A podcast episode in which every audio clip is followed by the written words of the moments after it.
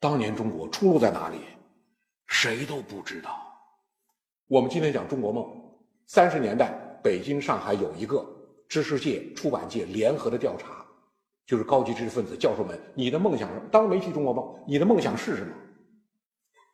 当年清华大学教授林语堂说：“我的梦想，只希望国中有小小片的不打仗、无瞌睡、换门牌不要钱，人民不必跑入租界，而可以安居乐业的干净。”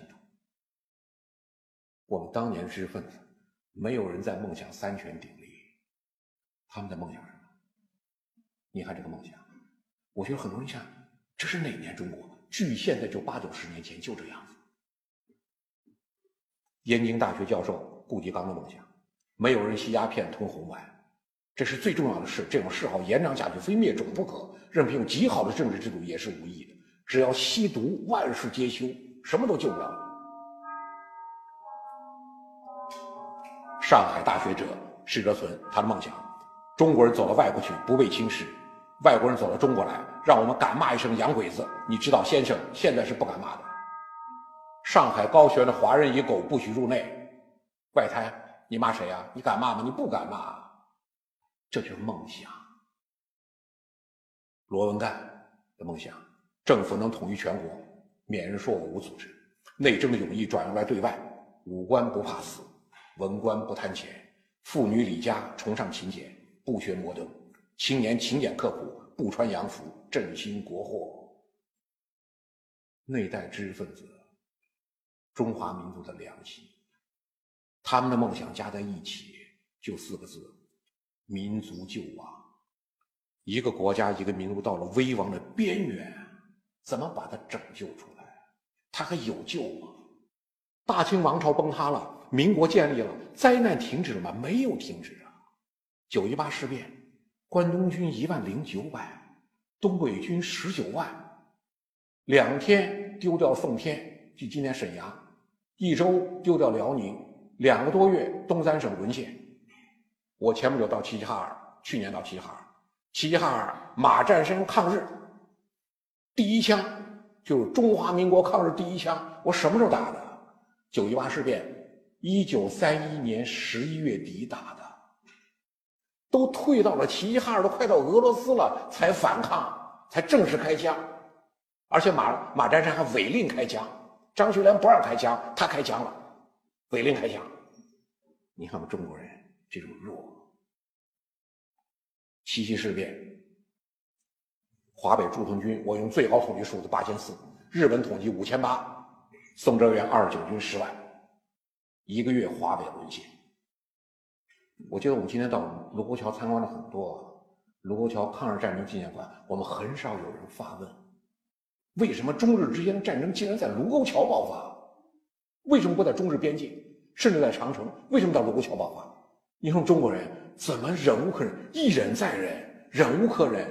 日本都到了宛平城，长期聚在那，扼住我们咽喉了，最后只好跟鬼子拼。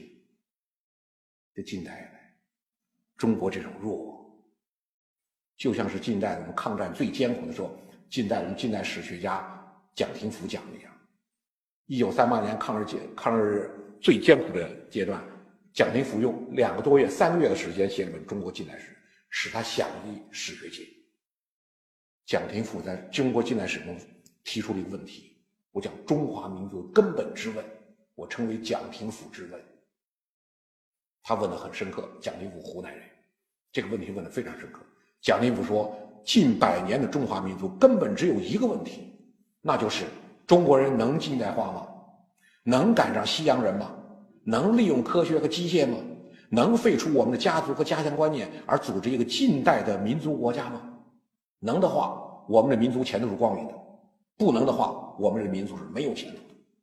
你所有的核心能不能组织一个近代的民族国家？而我们，我经常讲，民族至弱之源呐，我们的失败。第一次鸦片战争，你看这个状态，三元里那种反抗非常少的，很少见的。大多数民众在当地观战，英军登陆后，民众主动向其出售蔬菜、牲畜和粮食。洋人在跟皇帝打仗，与我何干呢？打败了割皇帝的地，赔皇帝的款，与我何干？我我还得过日子啊。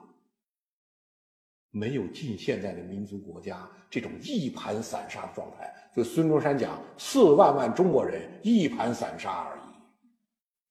第二次鸦片战争，英法联军火烧圆明园，离咱们这儿驻地不远啊，民众也加入了哄抢园内财物的行列。不光是八国联军啊，周围不少人也进去也造了一把。一九零零年，八国联军攻占北京，我前面讲了。一万八千八百一十一人，十天攻陷北京。我们今天还非常感谢八国联军给我们留下这些图片。得多少个洋人呢？不就两个吗？这么多人给八国联军后勤辎重、推小车。八国联军怎么占领北京的？赚钱吗？只要能给点，能给点费用就行。八国联军攻到了北京，北京城高池厚，有北京居民告诉八国联军，广渠门下水道未曾设防。八国联军从广渠门下水道鱼贯而入，你散兵队形排着散兵队，顺着土坡斜坡往上爬，周围那么多民众揣着手站在旁边麻木的观看，他们正在跟皇帝打仗，与我们何干？攻陷皇宫，民众帮着填平壕沟，帮着架梯子扶梯子。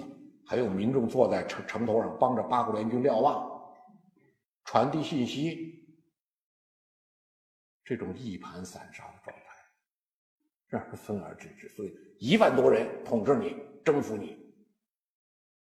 八国联军在北京杀人，他指定中国人捆中国人，中国人砍中国人脑袋，一直是这样。